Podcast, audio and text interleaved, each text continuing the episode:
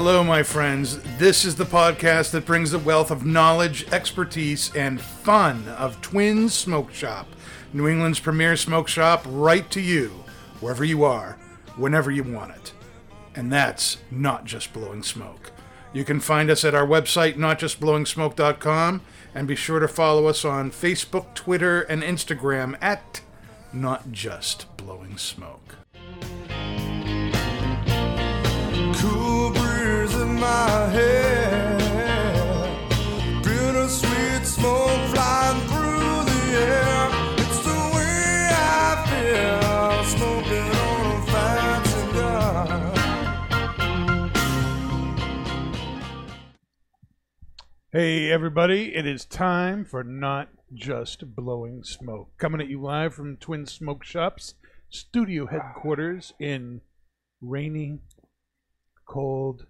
snowy, slushy New Hampshire. Be sure to subscribe to us on Podbean, iHeartRadio, Pandora, Spotify, iTunes, Google, or wherever you get your podcast from. I am Pastor Padron, and I'm here with my fellow co hosts, Pat, Paul, but where is Dave? Hold on.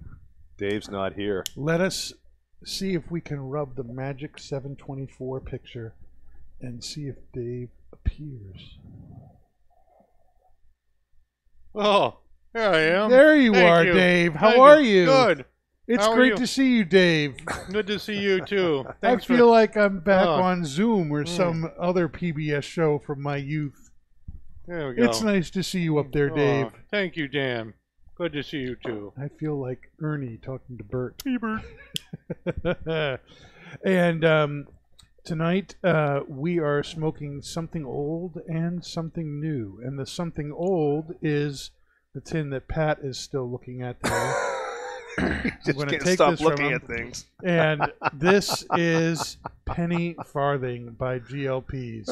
This came out right about two years ago. It came out in February uh, uh, two years ago, Ooh. and um, we had Mark Mormar, who at the time was uh, that was his first time on the podcast with us. He was with uh, Laudisi at the time. He's uh, pursued other avenues since then, but um, you know, a lot of times you I don't know if you guys feel the same, but sometimes when a when a cigar or a pipe tobacco comes out, the first time you have it, it's really good, and the first batch or the second you know shipment you get is really good, but then slowly over time, things change because you know tobacco changes, crops change, and frankly, it's really hard to keep something tasting the same or tasting just as good um, year after year after year after year. It takes a lot of talent to do that.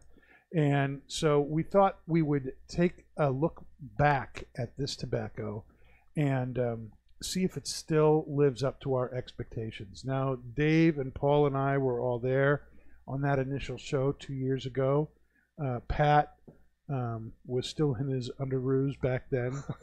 so this is his first time with um, Penny Farthing and his first time uh, smoking it with us. Um, but uh, you know, we want to see if this is a tobacco that, after two years of being out, is it what we remember? Is it as good as we remember? Is this still something that we can recommend? That's uh, kind of the point of this segment here. And um, Penny Farthing, let me read you what it says off the tin. Um, Penny Farthing is a shag cut blend of bright and red Virginias, spiced with Louisiana Perique and a hint of fire cured dark Kentucky. It's easy to pack, easy to smoke, sipped gently. Penny Farthing opens with a sophisticated sweetness, evolving in depth and complexity throughout the bowl to a rich, satisfying finish. That certainly lived up to what we did the first time. Um, it's manufactured, as all G.L. Pease's blends are, by Cornell and Diehl for him. Uh, it's a, basically a Virginia Perique blend, uh, Kentucky Perique, Virginia, no flavorings, and it is a shag cut. What does that mean? It's really, really fine, short cut ribbon in this case. Uh, 1 32nd of an inch, if I remember correctly. and because it's so fine, it is easy to pack and easy to light. Um, one of the tobaccos that I have been smoking like it's crack lately is uh, uh, Gawith Hoggarth's Dark Bird's Eye. That's also a shag, not as shortcut as this, as in the pieces are a lot longer in Dark Fired in in Dark Bird's Eye, but uh, it's still that same really thin 32nd of an inch kind of a shag, um, and I love it because it is so easy to pack and light. It's a real quick thing. And um, Paul, do you want to talk a little bit about what we're pairing with it tonight? So tonight we are going to take you down a different path, if I can say that. Uh, we are having Peet's Major Dickinson Dark Roast Coffee. Mm. Now, you may think, what's so different about this? Pat, what is that bottle? Old Forester or full proof? What was? What was that? The Old Forester is single barrel, barrel strength. Correct, at Hmm. 129 ABV. You know, So we decided to do a generous top off of the Old Forester into the coffee. Yes. and uh, that's what's making it different tonight. Mm. Uh, we thought maybe we might do something, uh, maybe a Bailey's or maybe a uh, Jameson cold brew. We've already done that in previous episodes. hmm So since we wanted to go a little bit more full of proof tonight, this is what we're doing, folks. Yeah. And uh, I got to say, this is the first time I've actually had that type of strength bourbon in coffee, and I think It's pretty good, we right? actually think I think we hit not necessarily a home run, but we certainly hit a, a, a triple. Uh, this certainly one. triple. So there you this go. Is, I mean, this is are this is interesting. It's really good. you know this was uh, uh, you know an idea that I had you know and and uh, you know Oh, usually you put you know you know your Irish coffee you can put a Jameson's in there or Mhm. something and and um, but I remembered we had this stuff and I said is it is it uncouth to put Uncouth. Forester into coffee we're starting a trend tonight. and so we might be starting a trend this Yeah. is actually this is actually pretty good Mm. and we all put varying amounts of the stuff into our coffee Paul was I think a little bit more intrepid you know Well, you know how much I Uh, love coffee, and I love Peet's, Mhm. and I do love the Major Major Dickinson's blend. Um, so generally, and, and anyone who's been watching the podcast, and all you know, I love my coffee black. Mhm. Never do I really put anything in there, including Sambuca and any type of Baileys or Mm. whatever have you. But um, I, when, when you talked about the Old Forester, I said we got to try that, and I'm glad we did because it's this- actually this- pretty this good It's actually pretty good. It's actually pretty good. It really is. I'm impressed with myself. yeah. All right.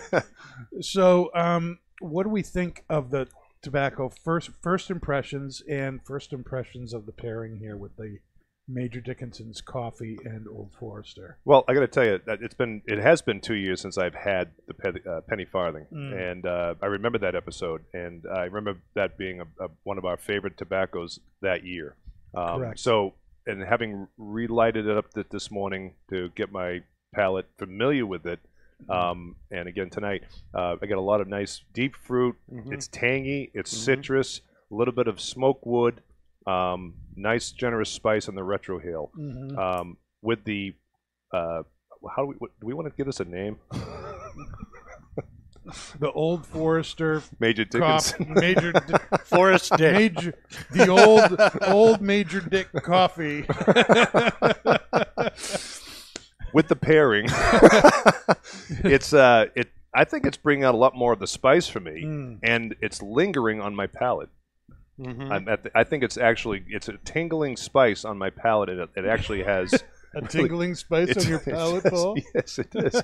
um, I think it's bringing out a lot more of that that that spice uh, from the Perique, and uh, it still has a little bit of the, of the fruit notes, still the tang, but the spice notes are definitely coming forward more than Spice and wood Yes. are coming forward. Correct. The woody notes are coming forward Spice for me. in wood. Mhm. And that smokiness, though, from the dark fired Kentucky, that's still there. It absolutely is. Mm. What do you think, Pat? So right off the light, which I think your description mentioned that it opens up with like this kind of sweetness, or Mhm. so it kind of gave me like that caramel from like a candy apple. Mhm. Like that was the flavor I got right off like the first, I'd say quarter of an inch, and then that's where the spice and the pre started kicking How in. very Barry Stein of you. but it just reminded me I was at a fair, you know, I was at the Duford Fair for a little bit. That sounds fair. But um, and the drink, I basically concur with Paul. It has like that nice, like musty tobacco, that stone fruit, nice woody notes. But I think the drink is bringing out like more of like a black pepper that's lingering on the finish, which I Mhm. haven't had a black pepper with a pipe tobacco yet. So that's really interesting to me, especially because it opened up so sweet and Yeah. then transmitting into Yeah. that. It's De- the coffee is definitely accenting the Perique and putting the Virginia a little bit in the back. Mm-hmm. It still get those wood notes, and and some of that sweetness and fruity sweetness is still there, but it's it's definitely much more in the back than if you were just having it by itself. Do you think the coffee is doing that, or do you think the Old Forester is pulling that out? You know, I I, I honestly don't know. That's going to be the biggest mystery tonight. That's going to be the big mystery because you know. it's both working together. I Yeah. mean, the, the coffee in itself has this really deep, kind of rich sweetness to it. Right. And so I think that's overshadowing a lot of the, the stewed fruit kind of sweetness that you get from the Virginias in this blend. But, uh, you know, the Old Forester uh, barrel strength is nothing to sneeze at No, either. no. And even when it's diluted in coffee, it is Yeah. definitely there. It's there. And that, you know, I mean, I know I topped off my my cup here, but it still was not anywhere near like a, a full pour of, of anything. And, and it is very noticeable that this is not just coffee. Yep. Yeah. Oh yes. Dave, do you have anything you want to add to that? No, I Do basically. you have anything you want to add to that, Dave? no, no, Dan. No, I, I concur with with everybody. The the spice is really prevalent on my uh, my palate. Um, yeah, nice mouthfeel. Thank you, Um, Kurt. Mm-hmm. Thank you, Kurt. You know. You know. Okay. Well, there you go. There you go. What makes coffee such a great pairing with Oh. tobacco? I, I think, and maybe I should go back and and state that not as a question but as a fact. I really think coffee goes with just about any kind of tobacco product, Mhm. whether it's a, a cigar or a pipe. You can never go wrong with a cup of coffee. Now, you know, there are some that will go better with a cup of coffee with cream, some that will go better if it's a little sweeter, some will go better if it's black, but on the whole, tobacco and coffee just are it's a very natural pairing. Why do you guys agree with that? Yeah, guess I think it's I think it's um a, like a a good contrasting pairing because typically the cigars are more alkaline and uh, coffee is acidic. Mhm. Uh, and I think it um, coffee you have like a lot of earth and uh, um, wood tones with it, and I think that automatically comp you know uh, complements a lot of cigars because almost every cigar has some kind of wood or some kind of you know um, coffee taste to it at some point, some kind of an espresso level or or something. you Uh, know? that i- that is a very interesting thing. That that both sides of that complementary and contrasting. That you know, coffee does tend to be more acidic, and the smoke from cigars and pipe tobacco tends to be more alkaline. Um, so you know, th- there is that contrasting too. Um, Paul, what do you think? Uh, it depends on the cigar you're smoking. Now, you, you all know, and if you've been watching the podcast for the last, well, actually since we started, um, you know what my favorite cigar is to have with a black cup of coffee, and that is the Charter Oak Connecticut Broadleaf cigar. Mm. Um, and I think that's a very complementary pairing because it does help to enhance a lot of the cocoa and sweet flavors uh, from that cigar. And I get that without anything. I, if you're just going to have a cigar on its own, you get those notes, but it helps to bring forth even more of those notes to me. And uh, so I'm saying it is a more complementary pairing with that specific cigar. If you may, Dave, you may be right with other cigars that might not have those types of flavors. Mhm. So it may you may actually help to pull out certain flavors out of a cigar that you wouldn't get on its own, uh, and that's what helped to make it contrasting. But um, I think it just depends on what you're smoking. What do you think, Pat?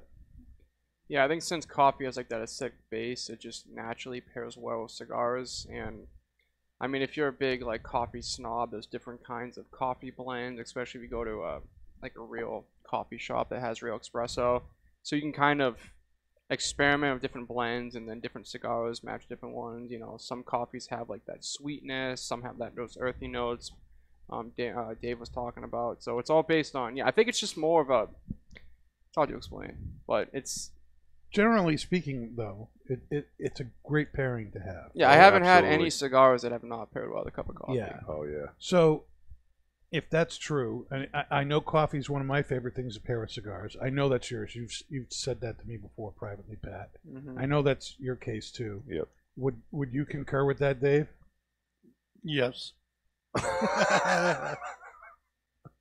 Yes. Dave, you sound you sound uh, unsure of yourself, Dave. No, no, I think I think coffee is a great pairing. Yes. Yeah. Yeah. Yes, Okay. and- Um, you like coffee, Dave? I love coffee. Okay. So the next question here is, what are some of your favorite coffee blends, or what are some of your favorite coffee shops? Where do you like to go get coffee? So Those are the questions, Pat. so usually my daily cup is gonna be Nespresso, An They have- espresso. Nespresso, hmm and they have a Int- uh, Intensio blend, and that's like their fuller bodied blend. I enjoy having that, but The green pod. That's that's uh, No, it's the- that's the brown it's pod. the brown pod. Is it- Storm, Stormio is the oh, green. that's Stormio. Stormio's the green. Yeah. Stormio's the green. The Yeah. brown is the intenso. Yep. Yep. So that, that's You're like my daily cup, but I mean the espresso that we've been experimenting with at Twins has been really good as well. So Yeah. when that comes out to the shelf, I'm very excited. We've, uh, you know, we've we've had this espresso uh, making monstrosity up at the bar for the last several months, and what we, you know, for those of you who are wondering what that big metal thing is on the corner, that's that's what it is.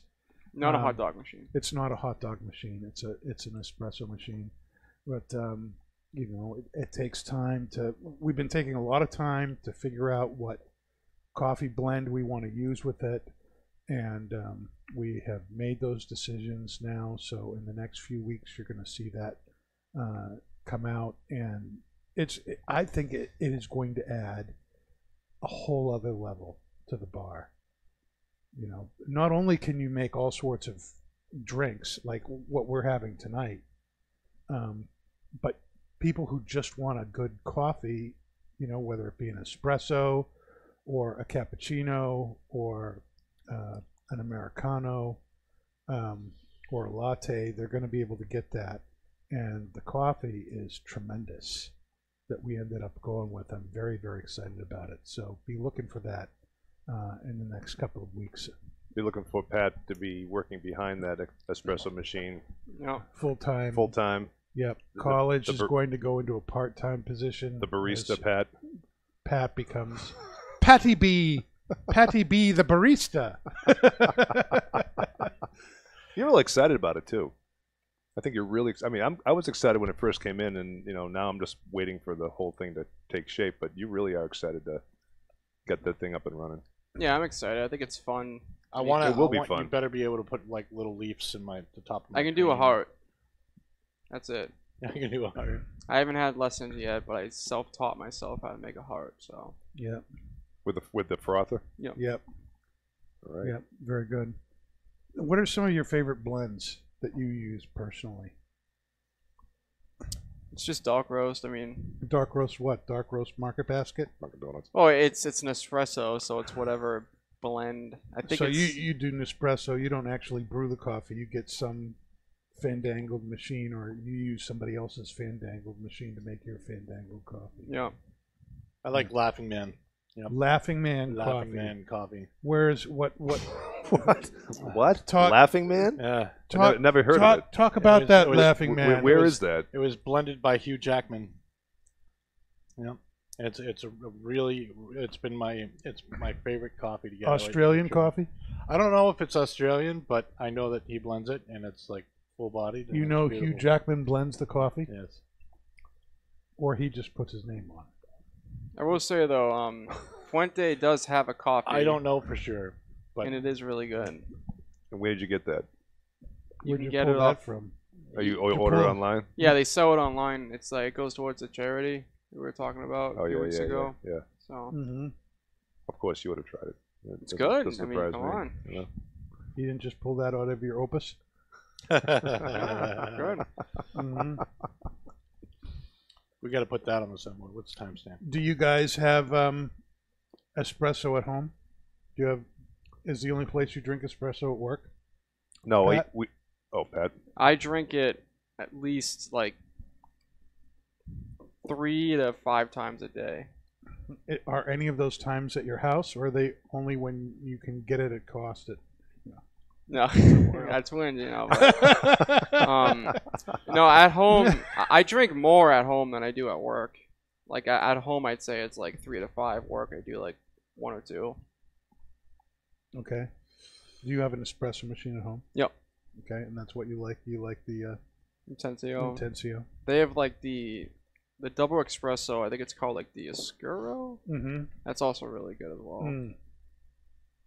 Paul, what about yourself? Yeah, we, we have a uh, the original Nespresso machine that does make just does the small espresso Mm-hmm. pods. Um, and yes, uh, we lately we've been getting into es- espresso, and generally what happens is if I uh, if I don't make the coffee the night before, which you know seldom happens, but if I just don't happen to make it, and I have to make it when I get up at five thirty in the morning, I know that's a Mhm. travesty for you guys. Oh, Um, I can't wait for the coffee maker to brew the pot. stop so- yawning, Dave. So I What? will. What? So I then stop will. yawning. So, so I then will pop a Nespresso pod into the espresso machine, and like ten seconds later, I have a cup that will suffice until the pot of coffee is made. um, so So you have espresso to So I pass have the espresso first, to wait for you to make your which is so, coffee. just so I can wait for the coffee to be I need made. coffee to wait for my coffee. Yeah, that seems to be my uh, my daily ritual right now. the pre-coffee coffee. The pre-coffee, yes, we're pre-gaming. The Um, pre-game espresso. But I don't have a coffee shop. I never go out for coffee. I make it at home, and I love anything from Peet's. Peet's Mm. is my favorite coffee to have, um, uh, and I and anything dark roast. The Major Dickinson, yeah. um, the the uh, the French roast is my all-time favorite. Um, you know, Nicole uh, only likes that because it's organic, so she won't drink the the other stuff. Well, at least she says she won't drink it. But uh, ideally, the French roast is our favorite, and uh, that's that's the superb coffee. have you ever tried to just brew like Major Dickinson's and then just hand it to her? Yeah, I have, and she's she'll drink it, but she's like, you know, she'll catch on pretty quick, and there's the French roast. oh, that's so Uh, funny. My and again, I don't drink it as much, um, and Mm. actually, I have not had this blend in a while, but I want to get back to it because we were having this discussion about coffee earlier. Is the Italian roast hmm now? Uh, the Italian roast, I drank that when I was working in Boston years ago. There's Mhm. a coffee shop back then um, at, at South Station because I was working on uh, Summer Street, and I would stop, up, get off the train, go into the South Station with a terminal where they had a lot of shops, grab a cup of coffee, and I'd always get their Italian roast. I thought it was really, really good. Um, but Italian roast, I love it. It's got a nice, deep, robust flavor with a little bit of cherry. Right. Now, the difference between French roast and Italian roast is Italian roast is roasted a little bit longer, extracts the oils out, so it's a little deeper, richer flavor. So it, and in, in some most cases, it's usually the strongest blend Mm. from any uh, purveyor out there. So French roast is not as strong as Italian roast, generally speaking. Generally speaking, it's it may just be a tick above. The Italian roast Mhm. may be just a tick above Okay. in terms of intensity. But I love that. And again, and then you, uh, before uh, Peet's, I was drinking a lot of Starbucks, and Starbucks Mhm. had a great espresso roast. Mm-hmm. They had Italian, they had French, and the espresso roast I thought was really, really good. Um, but anything dark roast, as long as it's got that nice, deep, rich flavor, I- Mhm. I'm all I'm all for it. Yeah, I'm all for the dark, rich stuff too. Yep. Major Dickinson's is is one of my own favorite blends as well. I I love a lot of Peet's stuff, um, and frankly, you know, my my wife who typically likes lighter stuff, she's not so thrilled with the Major Dickinson's. It's it's a little too dark for her, but she loved their holiday blend.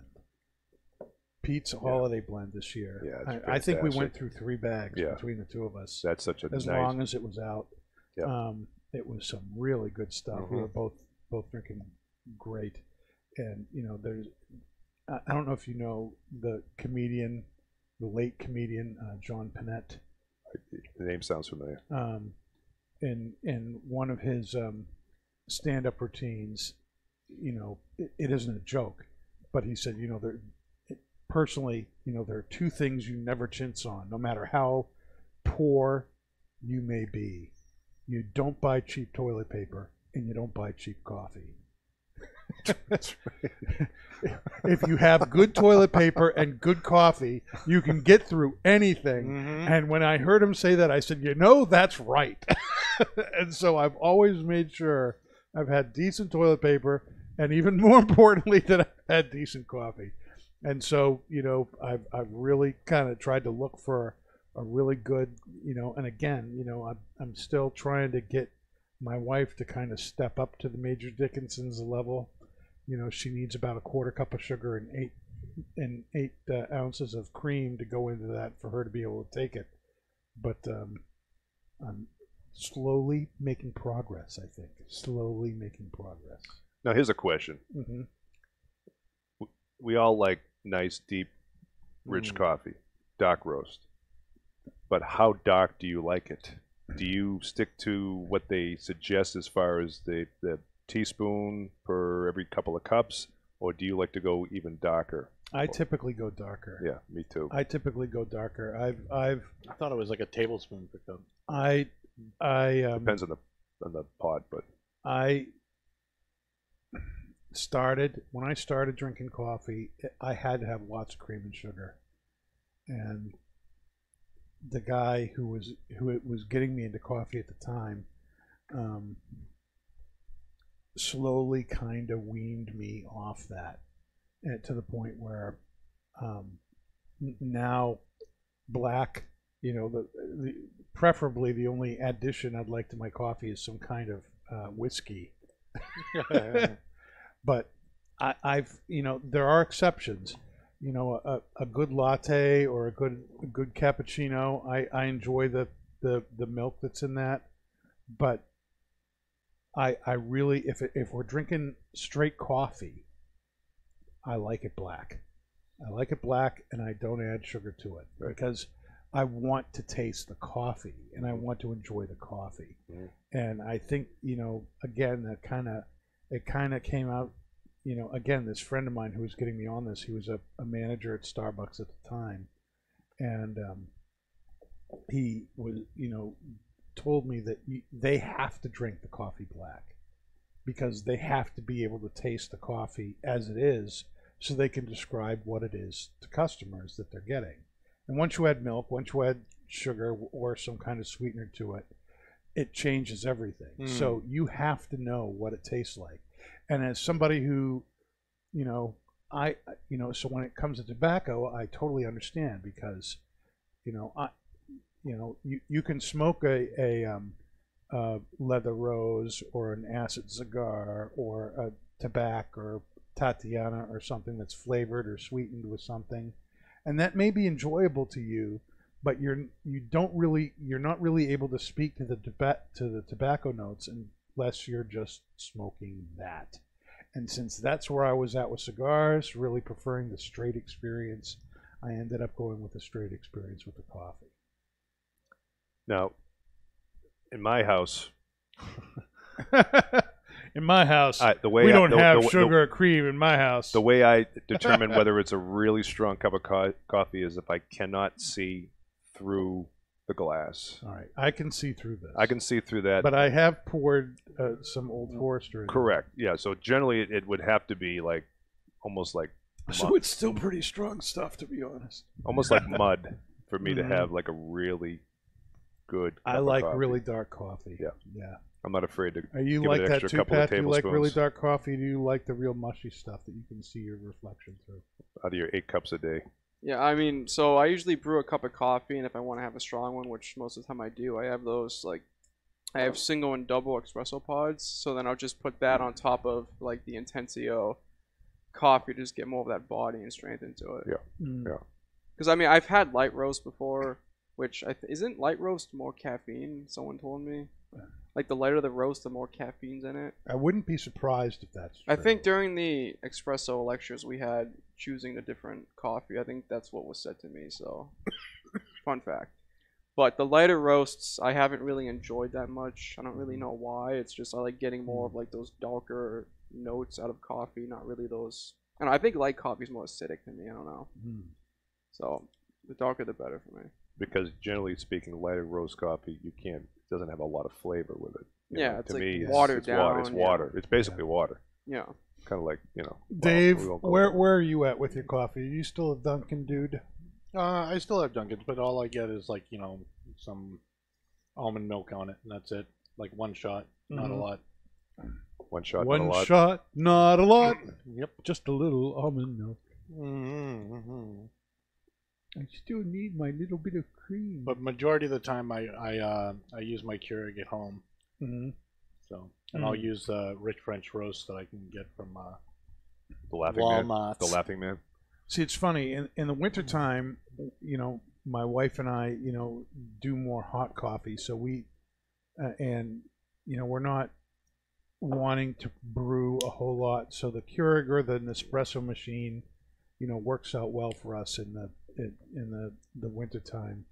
In the summertime, though, it's almost exclusively iced coffee. So it's Mm. either we're making a pot or we're doing a French press of something and then putting that in the fridge and So my doing Yeah. day after day. And Keurig- sometimes we've even made coffee ice cubes. Mm. Have any of you ever done that? Yep. No. Make I've coffee ice cubes? No. Yeah. That is the bomb. And here's why. Because as the doesn't water coffee, down. it doesn't water down the coffee. So if you make coffee ice cubes and put those in your iced coffee, oh my freaking goodness. It's a good idea. I never thought of that. Awesome. It's awesome. The only downside to it is there's not as much ice in your freezer. Unless you have an ice maker. If you have an ice maker, then it's not a problem. But if you're like if you're like poor Pastor Padron and you have to make all your own ice, then you know, you, you, and you only have so much that you can make because you want regular ice cubes for other things. But coffee ice cubes are great in the summertime. But an ice ball. You know, Mm. the, the Coffee the, ice the- ball. You know, the coffee. Sorry, coffee Well, ice ball. We'll Coffee that, ice yeah. ball. You know, That would be my idea of nirvana. See, my coffee ice ball. See, that's the, you see that's what you do. You get like some old Forester and put a coffee ice ball. in yes, it. we should have done that tonight. I Next time wonder, we'll do that. I wonder what that would be like. We'll have to. We'll have to test I wonder what that would be like. I'm serious. We, we're gonna have to talk to Kendra. We're gonna have to talk to the potion master and see if we can co-opt a few balls for freezing coffee, and then do something in a barrel strength which benefits from that kind of a thing. when the Why are you giving me when that when look, the Pat? when the espresso machine You're when- agreeing? Yeah. when the espresso machine is up and running and Pat is behind there working his tail off, Pat's gonna make some balls. we will make some espresso balls. We need some big Yeah. balls of espresso, Pat. Ballsy espresso. Oh yeah. Balls of espresso. Balls of espresso patio. That's what we need. And a pot of gold. Maybe some Lucky Charms.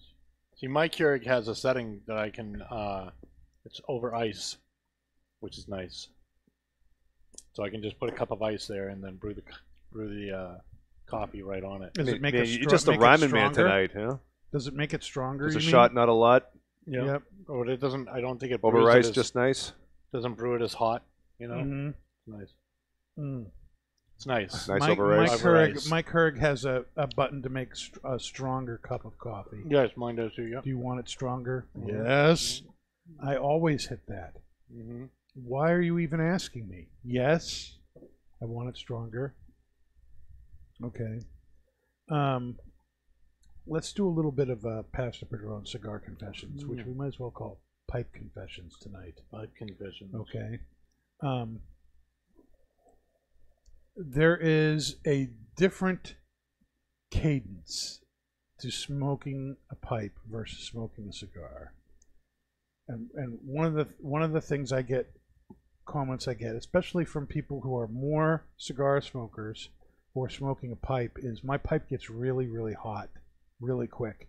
I get tongue bite, which is a sign that you're smoking too quick if your tongue is burning when you're smoking. Mhm. and here we are smoking a shag, and this is a great example. This this because the cut is so fine, it's really really important that you kind of sip it and not draw on it really deeply like you would a cigar. And um, you you will get a lot more out of your pipe, and you will certainly get a lot more out of a shag cut blend like Penny Farthing or uh, Dark Bird's Eye or Kendal, Kentucky, or what other shag you might have. If you take gentle sips more often than just one big, long, deep drag. Cigars tend to be more, oh, exhale, yeah, that's really good. Whereas a pipe is more puff, puff, puff, puff. Does that make sense? Mhm. Mm. Mm-hmm. if you take you know some gentle sips off the pipe, especially with a blend like this, you tend to get a lot more flavor out of it than if you really try and suck it all in. It just gets really hot. Makes sense. You trying it out? Yeah. Yeah. You're right, Master. My tongue's on fire. um, what's what's our uh, final verdict here on the GLP's penny farthing? Uh, and first, first to the guys who are on the podcast. Well, no, let me let me change that. What do you think about it? This is your first time with it, right? Yep. What do you think about penny farthing? So obviously I can't speak to it two years ago, Right. but like as you know, I love Perique, I love Latakia, so this is a really like well blended Perique blend. It's um, I- I'm just so interested how it was so sweet in the beginning of it. Then I had another bowl of it midway Mhm. through the show, and again, you know, the first I'd say quarter of an inch, it had that like caramel sweetness to it, and then it transitions to that woody stone fruit spice, and then the drink kind of made that spice more of a black pepper spice, and the stone fruit was still there, but it was Mhm. definitely put towards the background. But Mhm. Yeah, I'd say this is a really, really nice Perique blend if someone likes a little bit of kick in their pipe tobacco. Mm. Yeah. Paul, does it live up to your memory of It- what this was? Yeah, it does. Again, uh, like I mentioned before, the, the deep fruit, the tang, the citrus, the the smoky wood.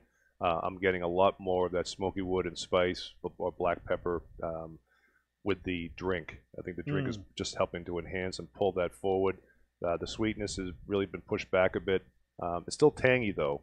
Um, not as much citrus, but it's a tangy. It's like a tangy spice Mm. um, with just a little bit of that, that smoky wood flavor. But it's a fantastic tobacco. I, I'm, I'm so glad we decided to do this tonight because this was one of our favorites that year and How do you think the pairing was? very good. Mm. I thought it was really, really good tonight. I Mm. thought that adding the old Forester to the coffee, even though it was uh, a little bit of a, gamble, um, Paid I- I off? paid off. Yeah, I really do. I think actually, I'm going to say this is a home run. I really do. I think it's a fantastic pairing. I think Kendra needs to do something about this. Mm. I'm going to have to talk to her.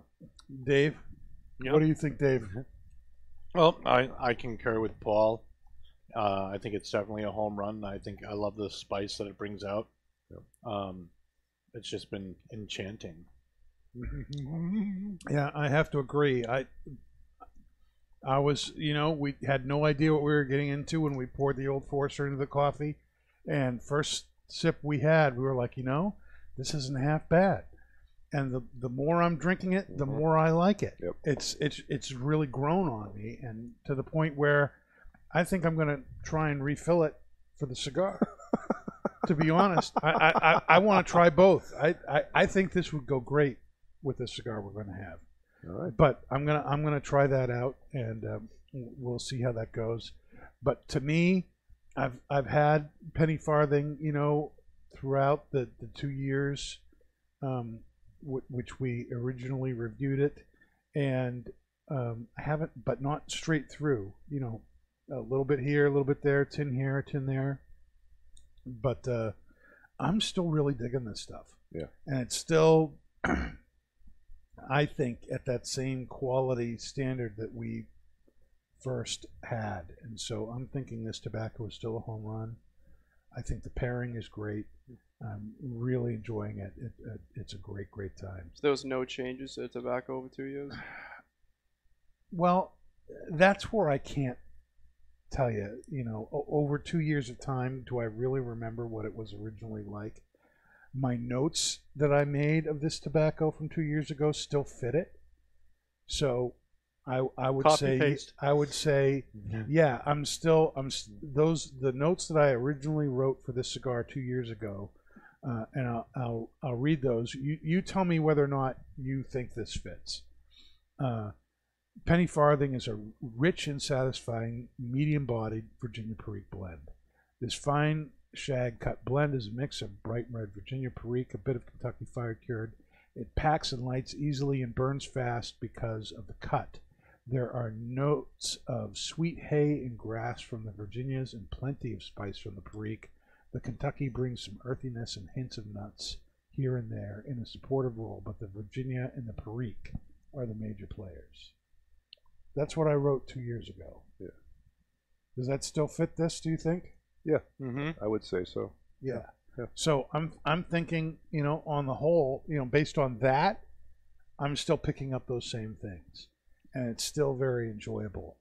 Uh, the the pairing is downplaying a lot of the Virginia hmm and bringing out more of the the deeper notes of of the nuts and the spice and the smokiness from the dark fire Kentucky and the Perique.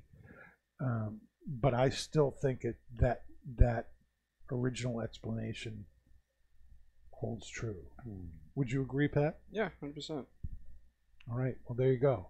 We're going to take a little break here, and Pat's going to be smoking some glasses for us. We're going to have some uh, Woodford wheated. Is that what it's called? Mhm. Straight wheat. Straight wheat. And um, we're going to be smoking something new, which is the uh, Sin Compromiso Paladin de Saka when we come back. Don't go anywhere. We good? Yep. All right, we good? We're good. We're good? We're good. Okay, we're back, and Pat has gone poof. I don't know where Pat went. Maybe if I rub the magic chair, Pat will come back. Who knows? And maybe he and maybe he won't. and maybe he won't. Okay, but uh, now we are doing the Sin Compromiso Paladin de Saka by Dunbarton Tobacco and Trust.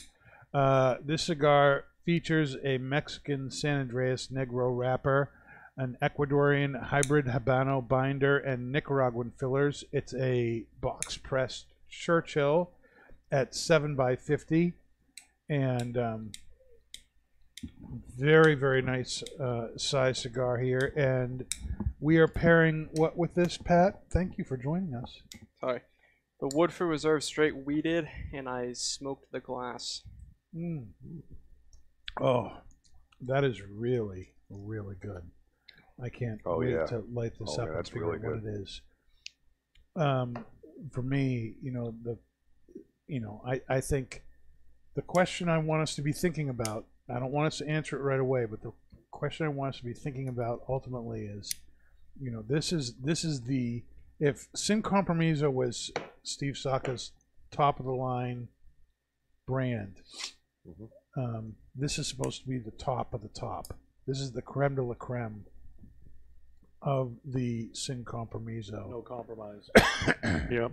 No compromise. apparently there was compromise because there's the paladin but um, that that's maybe a subject to bring up with steve himself the next time he's on the show but uh, this is a dark decadent earthy cigar with lots of dark cocoa notes rich smoky cocoa and uh, oak on the finish it is a i think a really really really good cigar.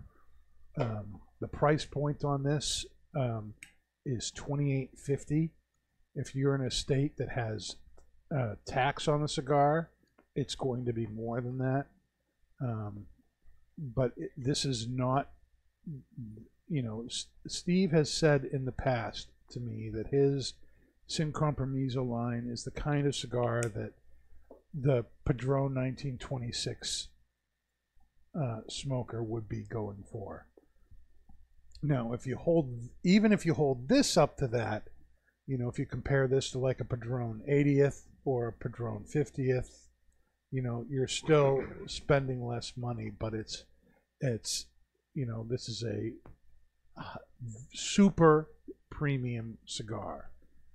I guess that's how I would describe it. And so, you know, one of the questions I want us thinking about in the back of our minds as we're smoking this is is this truly a super premium cigar? And is it worth the price point that it is at? Okay.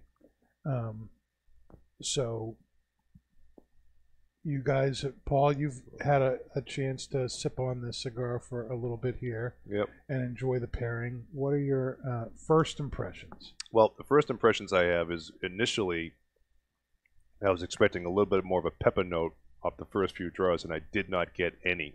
mm-hmm. The sweetness was the first note I got. Mm. Uh, specifically, a nice cocoa note, Mm-hmm. um, earthy, and I got a little bit of caramel too. Um, very smooth, incredibly smooth. Mm-hmm. The retrohale, wow, really rich spice though. I Mhm. really got a nice blast of spice off that, yeah uh, and a little bit more like a like a white pepper note, just a, the zing, and it just kind of just flowed right out. And it was just awesome. With the, I really haven't had a chance to have the, the pairing with a cigar. Give me one second. okay there you go paul one second One Time's up, Tim.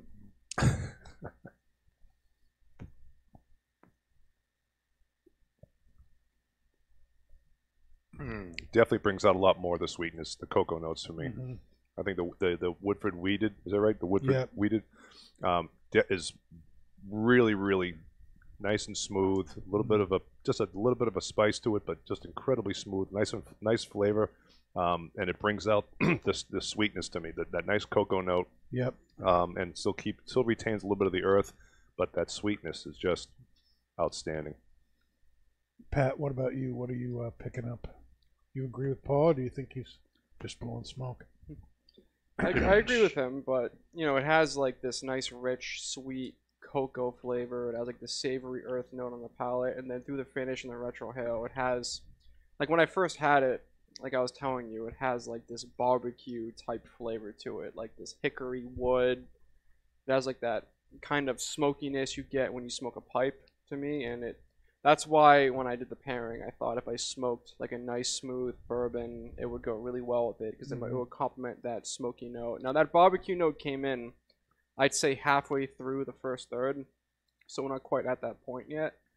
But I mean, I I was in love with the cigar when it came out. I mean, it's has Pennsylvania Ligero in the filler, which is a difference from the Coraline Sin Compromiso, and Mm. I love Pennsylvania Ligero. Mm-hmm. That's why I like Southern Draw. I'm drawn to Southern Draw just because of that Pennsylvania Ligero blend. It just has like a nice, rich spice. Mm-hmm. So There's one other cigar that has the Pennsylvania Ligero.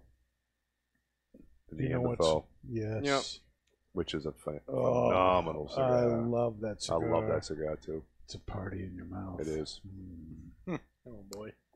Dave, do you Mm. feel like you've uh, had enough time to talk about what you're tasting yet? Um, I'm not getting the uh, this beautiful retro retrohale that Paul's getting. It's been Oh. pretty just creamy to me.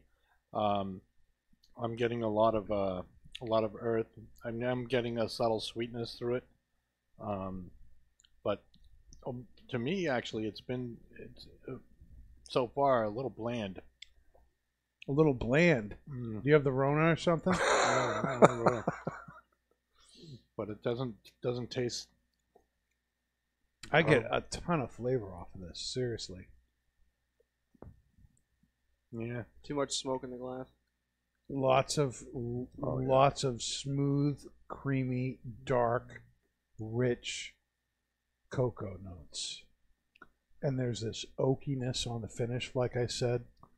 It, it, and, and it's amazing how that transitions like that. This deep oaky wood finish. It starts as the starts as the cocoa, and then that kind of fades into the oak. now, I'm not getting any kind of mesquite or anything like that yet. That comes. You you felt that that was a little bit later. It was like it? yeah, it was at least you know Is this like the eighth of these you've had? No, I've, this is my second one. Oh, I haven't second. had one since we tried it last week. Hmm. It, Yeah, it was Pat, like Pat and I both third. Pat and I both uh, dove in. We're both we're both pretty good Saka fans, and um, we felt that uh, you know if, if he was saying this is great, this is actually the blend that I like to smoke that I had made for me. We both thought, well, then it's it's it's worth the worth the the laying out the money for it. Yeah, and I mean, we both enjoyed it right off the bat. to justify the price of it, he takes I don't know the exact number, but it's the top percentage of the Sin Compromiso crop to make the Paladin. It has the Pennsylvania Ligero in it, and then like all the other Sin Compromisos. I I don't know what the, the proper term is for it, but it's it's um the wrapper, the San Andreas Negro wrapper, is based off of the Japanese fruit um, farming technique where they prime the lower sections of the plant so the nutrients go to the top, and then that's where the Sin Compromiso wrapper comes from. It's called so. Cultivo Tonto. Yep, that's what it is. So, I, I- honestly, Mistro. Who's, who's really the Mistro around here? what's uh, why is why is 1929? I'm so, Maestro, you Mistro. What happened in 1929 that was so big for cigars, Paulie? You know what I'm looking at too? Looking at Dave, That was the years of the Depression, man. Down at I don't, the I don't remember those years. and looking at Paul, looking at looking at um, Pat. The Look at this. cigars are burning perfectly. Look at this. I mean, it's Look at just the ash on Paul's cigar. beautiful. You're sucking that down like there's no tomorrow. It, I it- know, it- right? it really is a phenomenal cigar. I, got- I do have to admit, this is probably the best cigar I've had of his thus far. Mm. You were being Scrooge about it last week. Well, again, there's a certain price point that I tend not to go over, uh, but Mm. you know, The way I look at it is, you look at Sin Compromiso as as you're referencing Padron. I mean, like the 19, 1964. yeah, 1926 1964s are good, 1926 they're good. But if you're a big Padron smoker, then you would take that like 10 to 20 dollar leap from that core line and go to the Family Reserve. I think that's kind of the same idea. Well, the Family Reserve is at this price point. Yeah, and it starts at 28 and goes up to like Yeah. what 30 Yeah. something, no Yeah, tax. so this is right. This is right there. Yeah. so I think if you're a Sin Compromiso fan, like that's kind of the same Mhm. idea as if you want to get the fuller bodied, you know, better crop product, then the Sin Compromiso Paladin is going Right. to be what you're going for. Now, how does this compare Hmm. to other Sin Compromisos that you've had? Do you think that this is a step up, or how does it differentiate itself according to your palates? I mean, I remember the uh, the number five and the number two. Those are the two that Those I've are my two favorite sizes. Those are the two that I've smoked before. I've only had them a, a few times. So the number five and the number two are the ones I had.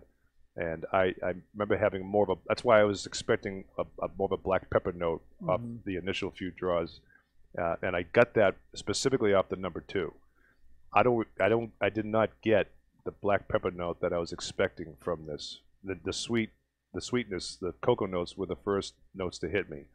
Um, but in the beginning of the number five and specifically the number two, I got more of a black pepper note, and then it settled down to more of an earthy cocoa flavored Mhm. cigar. So, uh, I, again, I'm not sure how the, the Pennsylvania Ligero is going to, uh, if that's going to kick in a little bit more as we get into it. But uh, again, that's that's the initial impression I got from this is it didn't have that pepper note that the other ones had. Now, if you like the sweetness in the cigar, if you like those cocoa notes and the sweetness from it, try the coffee.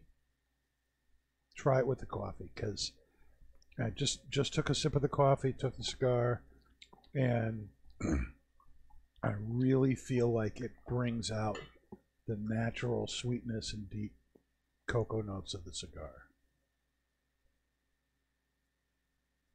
What do you guys think?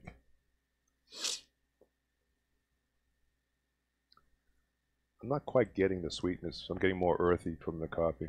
Earthy from the coffee Yep, for you? a lot more earth from the coffee. I think the coffee muted the sweetness for me, Yep. actually. Really? Yep. Good job, Dan. And Dan is not just blowing smoke. Well, maybe because again, we'll just how much of the old forest did you add to your coffee? Mm. Well, I added up. He added a sizable Yeah. one. Good finger. Okay. That's So, an may, so, may, Forester. so Good maybe so Lengthwise. maybe the old forester is helping to bring out more of the sweetness. The coffee because I didn't add as much to my coffee as you did yours. So the coffee is maybe like Pat said, is muting the sweetness, bring out a little bit more earthy tones. So if you Uh, add more Forester, Forester to to your your coffee, you'll get you'll more, get more sweetness, sweetness. off the cigar. Yeah, if you get a Forester with a splash of coffee, then sweetness. Yeah, I get this nice dark smoky that smoky cocoa. That smoky Smoko. smoky coffee that smoky cocoa flavors just get totally brought out by the uh, freshly renewed coffee that I have. Mm. It's very very good. The one thing I'll say about it too is like the draw on the cigar is like right where I like it. Yeah. It's not too loose, but it's also like you don't have to really put a lot of force in the drawing. Yeah. Okay, All right. So I just got. I'm, I'm probably about a third of the way through, and I just got those hickory smoke notes that you got, that Yeah. barbecue from the re- Mhm. from the retrohale, Mhm. You know, just from the retrohale. That was really cool. Mm. That was really really cool. like I was telling Dan, I've never had that in a cigar before. Yeah. This was the first time. Yeah. Yep. Yep.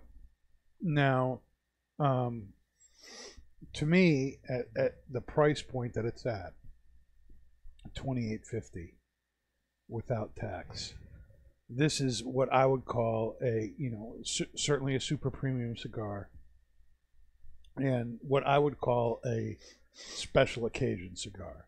For most people, this is not going to be what you smoke every day, and I, I, I don't think that was Saka's idea that he was going to be blending a cigar that everyone would go out and that they would have every morning or every night.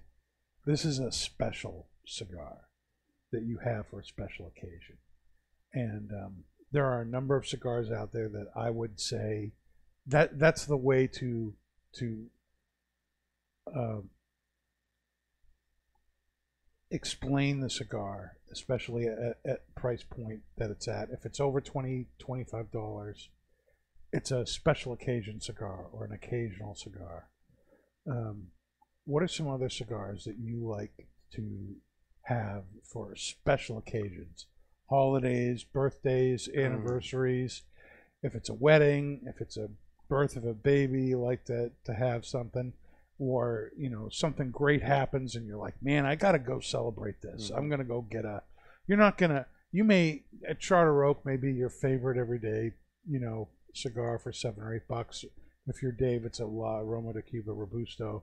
But if you really want to celebrate something you'll go out and maybe you'll get this. But there are other cigars that are at that kind of price point that you you have in mind for special occasions. What are those for you? The uh, Plasencia Almaforte, mm-hmm. and, Yeah. spec- and, and it's lately this past year it's been a, t- uh, a toss up between uh, the Maduro Nestor, which is the box press Toro, Mm-hmm. or the Sixto Natural.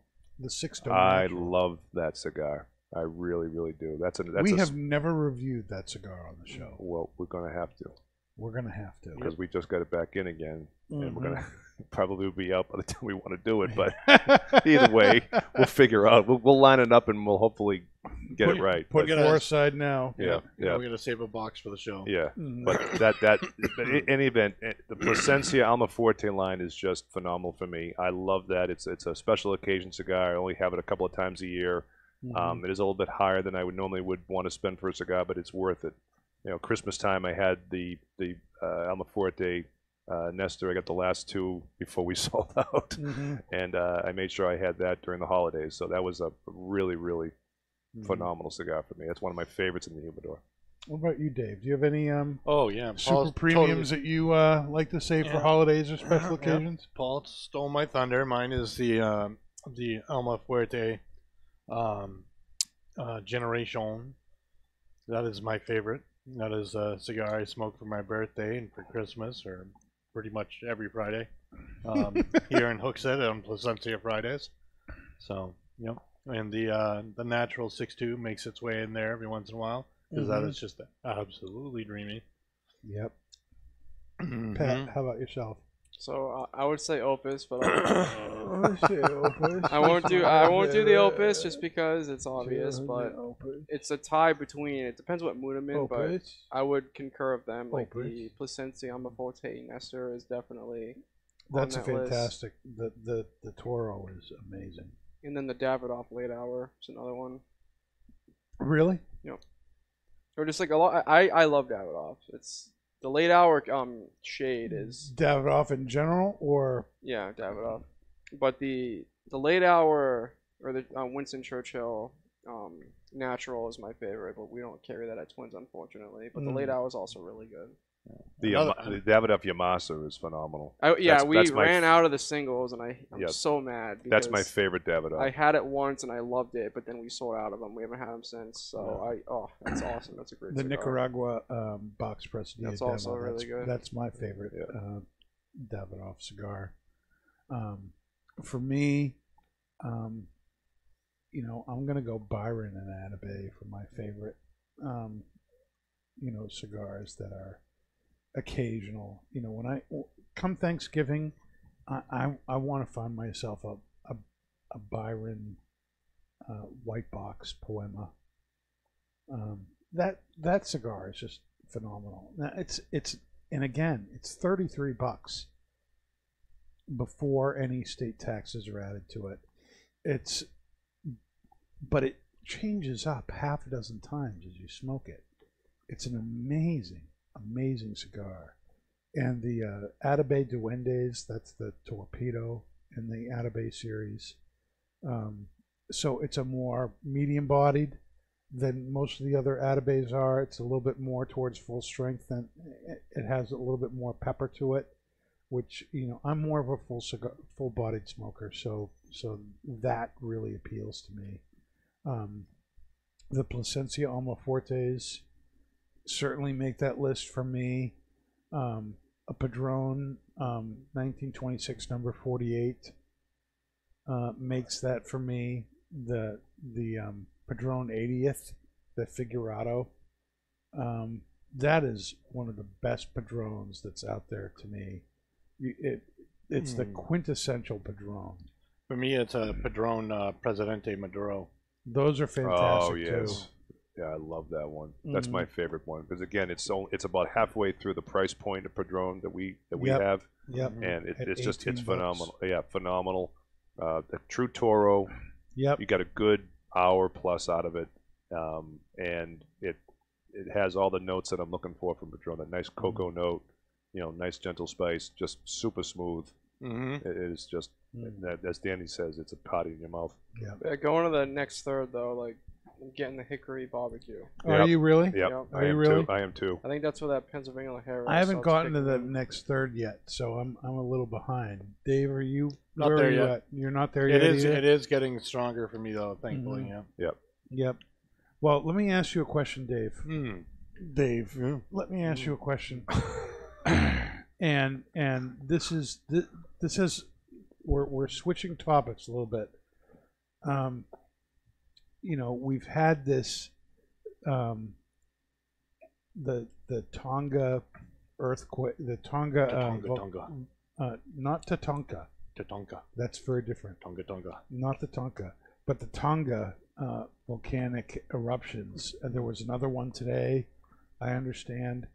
Um, and if you haven't heard, these this an underground volcano which has erupted over the last uh, several days um, over the, the nation of Tonga, which is some islands in the uh, uh, Pacific, has been massive. The most violent uh, earthquake uh, earthquakes, the most violent um, volcanic eruptions we've had in over three decades have been going off, and um, you know one of one of my questions, Dave, is is you know the these eruptions have sent ash and heat and everything you know 15 miles plus into the atmosphere. It, it's amazing when you look at these eruptions from satellite images. It looks like a nuclear bomb has gone off. Mm-hmm. Pretty much is. Although it totally dwarfs the nuclear bombs, but you know but you know you know we've talked you know off off camera you know about how this might even affect winter patterns for this year but you know you know one of, one of the things i want to ask is as as that ash floats around and eventually you know goes around the earth especially as it's apparently continuing to erupt what might the impact be on tobacco growth over the next year, two years, Well, three years? That's a good question. It all depends on, on what happens with the ash in what areas it blankets. Because in, in that case, it'll cool down and create cloud coverage. So stuff that's shade grown would, you know, would, uh, you know, be more shade grown. well, they wouldn't have Shadier. To, would be shady. Yeah. Yeah, Instead all of the shady depends. X, there'd be the shadier It all depends. by Drew Estate. so normal normal water that's being that's being heated is now not being heated. It's you know so I mean it can uh, a lot of the weather pa- weather patterns uh, occur because of what happens in the uh, in the ocean over the ocean like cloud coverage whatnot. Uh, so if you have something that's not usually there there um, then you're going to have a change in weather patterns and this thing is pumping it out. Um, so yeah, it's also adding a whole lot of um, uh, carbon carbon into the atmosphere. So, you know, uh, which at first uh, it'll it'll lower the temperature, which Mhm. you know people should be like, yay! But then it'll uh, eventually, with the amount of Well, I don't want lower temperature this time of year. No. I want higher temperature this time of year. Well, Is there any it- it- chance of it being a higher temperature in this time of pla- year? some places it will be in some places it'll get colder like uh, particularly around where it's at it's going to get colder Mhm. Well, we're not where it's at, so is it going to get warmer? Eh, don't know don't know Don't know. not a meteorologist but Mhm. Well, if it's truly a, a, a, a natural occurrence, and, and volcanoes are, it's basically the Earth just letting go of whatever heat is built up, right? So if it, whether it's underground, underwater, or what, there's been a lot of, and trust me, in the last couple of years, there's been a lot of volcanic activity. mm-hmm. I mean, just look at we. I mean, the the Hawaiian Well, Islands have seen. Let, let's let's start out by saying this when when you know millions of years ago when the uh, dinosaurs were, were walking the earth the the average temperature on the earth was a lot a lot hotter than it is now. And that my whole thing with uh you know uh, climate change is the fact that that was natural for over a billion billions of years was how hot that was. So we're slowly getting back to that. So any anything that anybody can say that humanity is causing the earth to get warmer is just absolute load of crap that we're just getting back to where we're supposed to be and it's going to get hotter so the uh and this is just more proof of it coming out uh, You're with gonna more have to the give other up these sweaters, Pat. That's what they say. yeah you have to give up those these sweaters. sweaters. every year they're finding more. So reptiles in per- particular, they, the the average temperature, the the higher the average temperature, the bigger they grow, and that's why they were huge back then, like Mhm. those huge giant snakes that could get stuck in a doorway today. You know, um, they're finding they're breaking records every single year, and uh, this ain't gonna help that.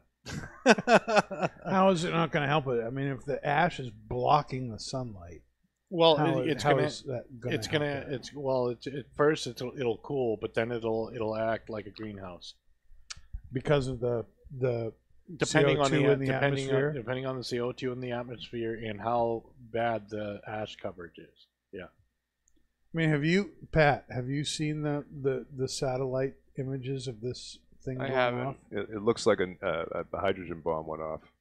I mean, it, it was. I mean, this, this When you look at the, the pictures space from shot, space, yeah, here's this- the Earth, it and then all of a sudden uh, this it's like a mushroom cloud. Boom. it's like Yeah, quarter of the planet yeah. It, it, it was huge. goes off. It's it's amazing. It's amazing. and it's it's it's even more amazing because it just happens in seconds hmm and when you think about the t- that type of like energy energy dispersion like we haven't even we haven't even created anything that's been that anywhere near that powerful you know Can you imagine being a being a just a, a, an innocent you know Fish. boat going by? just all of a sudden in like one second you're just eva- eviscerated. You know that, that that's that's crazy. I mean, you know, I I know that the uh, the eruptions, you know, the the uh, the nation of uh, Tonga got its internet from underground cables that were, you know, along the floor. Those all got damaged from the explosion.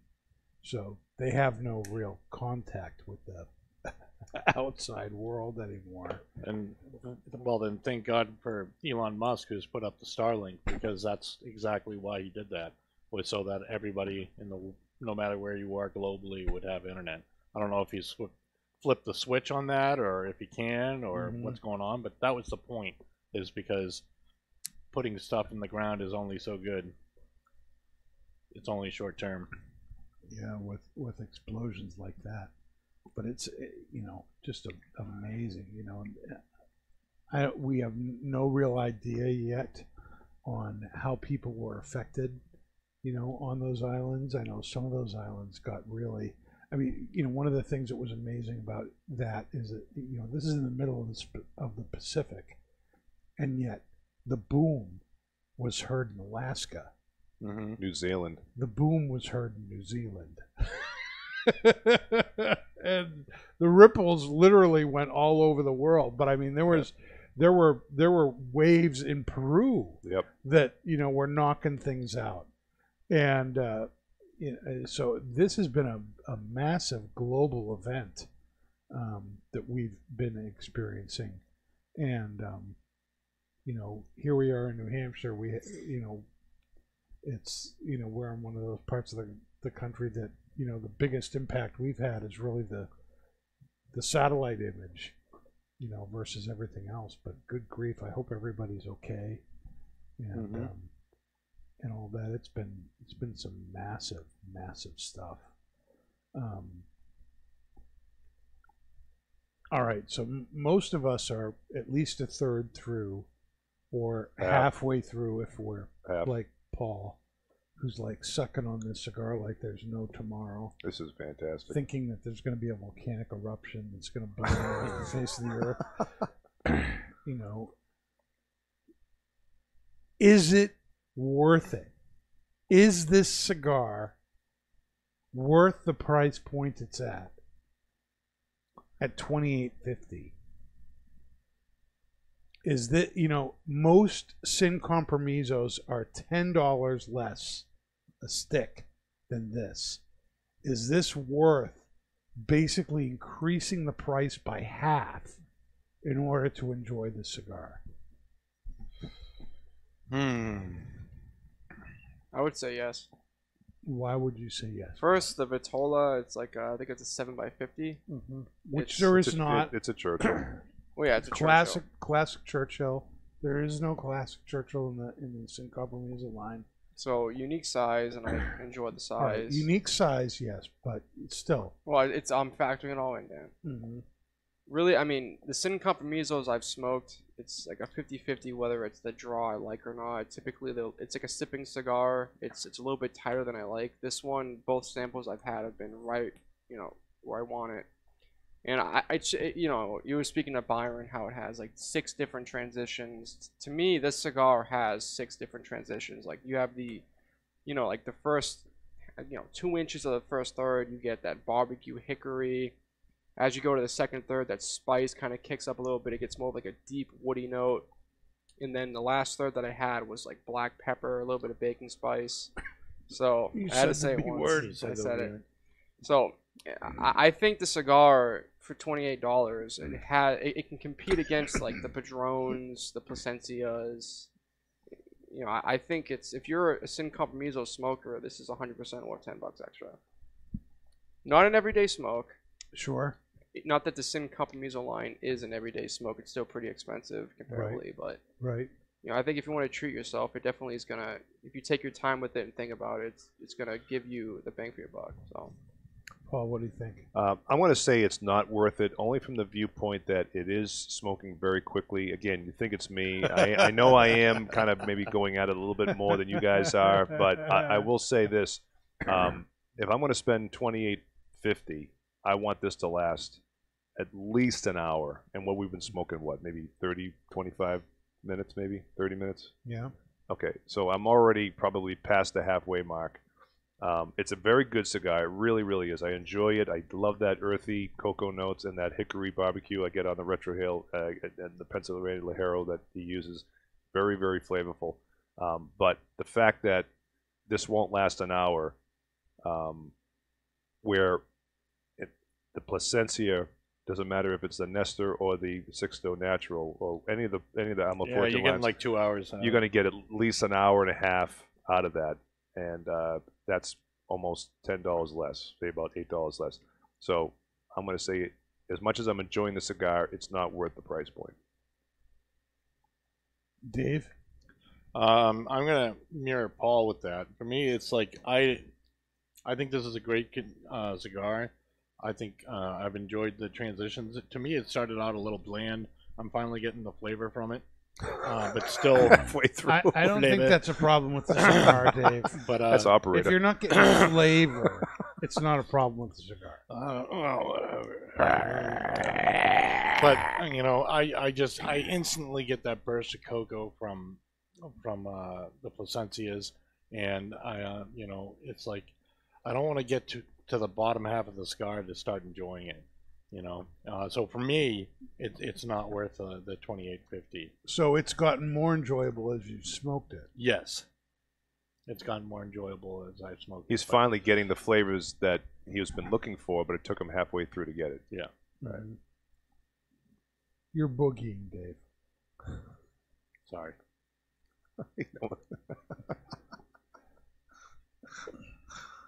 Pat, what do you think of that? What do you think these guys are, are Subjective. subjective? So Rod says that uh, seven by fifty should be uh, an hour and a half for him, what's comparable to a half hour to two thirds the price. Well, Rod, you'd be spending fifty bucks on this, if I'm not mistaken. if you're up in Canada, Yeah. maybe more. Yeah, this is a fifty dollar cigar for Rod. Um, you know, I, I I think that this is worth the price.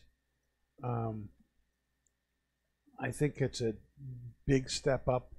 I think if you're paying 28, 30, 35, 40 bucks for Padron 1926 or more cigars, I still think that this is in that price point. You're getting that kind of flavor profile that you expect with that. Um, I think that uh, um, this has gone very well with the the coffee and the the Woodford pairings that I've had here. Yeah, it's going very I well. can't decide which I like better, to be honest. Um, they, to me, they've both been very enjoyable. But again, you know, coffee just goes with everything. It's just, and and they both bring out different things in the cigar. Um, the coffee, I think, um, for me, you know, bring and again, I put in about a finger of Woodford, so Three this is fingers. this no, Yeah, no, not le- three no fingers. just lengthwise, you know, like One of those, uh, other way. one of those, right there. No, it's the other one way. of those. One of the, I put in one of those. It brings out the cocoa notes, and between the coffee and the Woodford, it's very nice. The the Woodford, you know, does that to a certain extent, but it still, you know, accentuates the uh, the spices of the cigar, which are very evident in the retro. Uh, I really enjoy them. Um, I think. Are we all in agreement though that as far as Sin Compromiso goes, this is a is this a step up from the regular Sin Compromiso or is it not? Yep. Yeah, it is. It is. I, I I would say this is the best cigar of his that I've had. Mm-hmm. I got I haven't had the unicorn. Uh, I won't be. I've not had the actual like one that's on sale, but I've had the chubby. I've had the chubby unicorn. I had the unicorn. I I have enjoyed this more than the chubby, which I thought was real was good. Yeah, I think it's pretty like uh, I'd say it's it's not similar to the unicorn, but it has like those characteristics to it. Mhm. I think paying you know like almost a third of the price for it, it's a lot better than unicorn. But Oh yeah, I definitely yeah. But even Steve would tell you, you know, yeah, you know, yeah, people are gonna want to buy a unicorn for hundred bucks, but you know, I'd rather you buy five Mi Queridas You know, if you want to smoke what I smoke, then then get one of these. You know, and, there's to be people who want that. There's to be people who want to smoke what I smoke, and if you want to smoke what I smoke, then you're going to pay twenty eight fifty. I mean, that's that's just how it is. That's how it goes. You know, Hmm. you seem very downplayed there, Pat. It was good. I thought I was sitting next to Steve for a second. For a second, yeah. Only a second. Do we have uh, Steve up in the uh, photo over there, Yep, Dave? yeah, he is. He's Yep. hanging out there in the leaves. Very good. Yep, we have Steve up in the leaves over there. Hi, Steve. Um, so, what's the uh, final verdict here on the uh, Paladin? I thought it was a very good cigar. I really enjoyed, like I said before, I enjoyed the earthy cocoa with that nice hickory barbecue on the retrohale. I was I was expecting it to be a little bit more, like I mentioned, a little bit more of a black pepper note in the beginning. I was ex- actually expecting a lot more black pepper notes just because of the Mm. Ligero being used, Oh. but I think it's just something that's supporting the notes on the on the retrohale, and maybe we'll feel it a little bit later, gentlemen, when we get Oh. up. But um, I thought it was a very flavorful, um, excellent construction. You know, spot on. Never had to relight it. Yeah, the construction has been top notch. Yeah, it really has been. Dave, what about you? Um, mine just suddenly came alive. Like there's this hickory barbecue. There's this black pepper. Two thirds the way a- down. Two thirds of the way down, and I'm just like, wow, this is like I could smoke this all day, you know. And I, I just wish the first two thirds were like that. I mean, it, but this is just like if the whole cigar tasted like this right now, I wouldn't mind paying twenty eight fifty for it. So you're changing your mind. Well, no, I'm not because it's like All I right, had to get, I had to Yeah. I had to smoke two thirds of it for so it to taste so good you, to me. if, if you made a robusto, yeah. you'd pay. You'd be all right. With paying But- so half a paladin. So, a paladin nub. There you go. Pat. Yeah, I mean, I basically mirror, mirror what I just said. I, I think it's well worth twenty eight dollars for my taste personally, and it's the construction was perfect. Didn't have to relight it. That draw I was talking about is right where I want it, and like I said, I've never had like hickory barbecue in a cigar before, Mhm. so that alone makes it worth the price to me because I haven't had it yet. Mhm. And I mean, I smoke a pipe, and I enjoy like those smoky hickory, like you know, bonfire type notes out of the pipe Mhm. tobacco. And you know, you don't have to have a Stillwell Star to get pipe tobacco to cigar, I guess. So, Yeah, I guess. Yeah. so I definitely think it was really well. Especially if you like the Sin Compromiso, I would definitely say you have to try this. Um, you guys want a would you rather question? Yes. Yep. Do it up, brother. All right. Would Mm. you rather, Dave, Ooh. Find a rat in your kitchen Mm. or a roach in your bed? Ooh. We already do this one. I feel like I did this one. Ah, shoot. I, I would. I would. I don't know. I, I think I. Wow. I just roaches skeeve me out, man. I'd rather find a rat. You know. I feel like that's just something you can be done with and and and get it out. With the roaches, if there's one, there's billions of those suckers right behind it. Isn't that know? true with rats? Uh, yeah, but I mean, they're easier to kill. the roaches are just freaking they nuclear blast. They'll be around long after us. So yeah, I'm going with the dirty rat. Long after the Tonga. long after Tatonga. Paul. I'm, I'm I've been used to trapping uh, mice every so often in my kitchen drawer. They seem to come up there maybe several times a year, and I'm I'm becoming very very good at trapping them and getting rid of them. Uh, so a rat in the kitchen would be so much better than a roach in the bed because even if you was just the idea of even one being there, you're never going to sleep well at sleep night well ever, again. ever. Yeah. And Yeah, God forbid so if true. Nicole ever found one, she would just get rid of everything in that bed, that bedroom, and Yeah. start over. There's no way that would that would fly. She, the rat in the kitchen. Pat. Rat in the kitchen. Rat in the kitchen. It's just it's more intrusive. It's if it's in my bed, so Yep. I wouldn't. You know, I'm gonna have to agree. It's it's the rat in the kitchen. I'd much rather find a rat in the kitchen.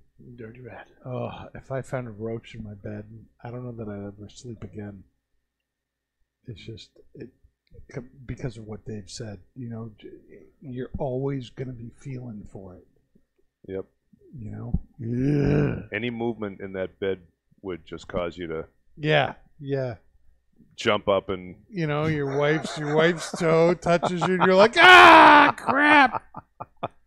Oh my goodness.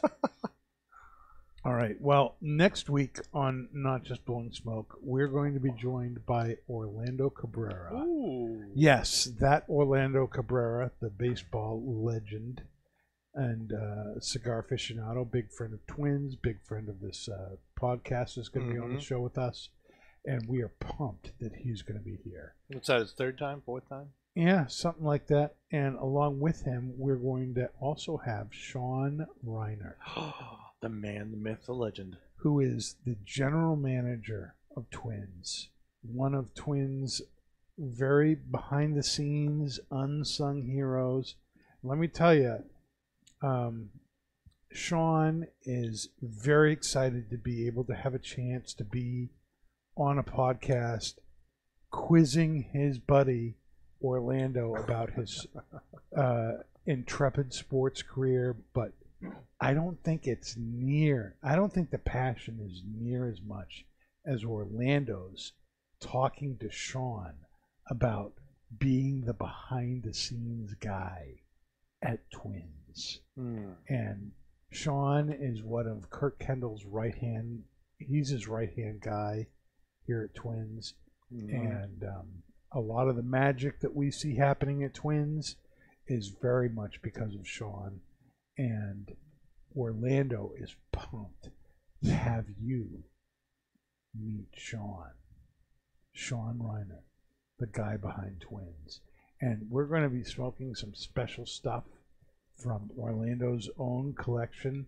He he has his own special way of aging stuff, Mm-hmm. and um, it's it's going to be a real special treat. And he's also going to be bringing what we're smoking, and Sean's bringing what we're talking about. So I don't have to really do much next week. I'm really looking forward to it too, Do you but have for a um, completely different reasons. Do you have a standing desk for Sean here? No, there's no standing desk.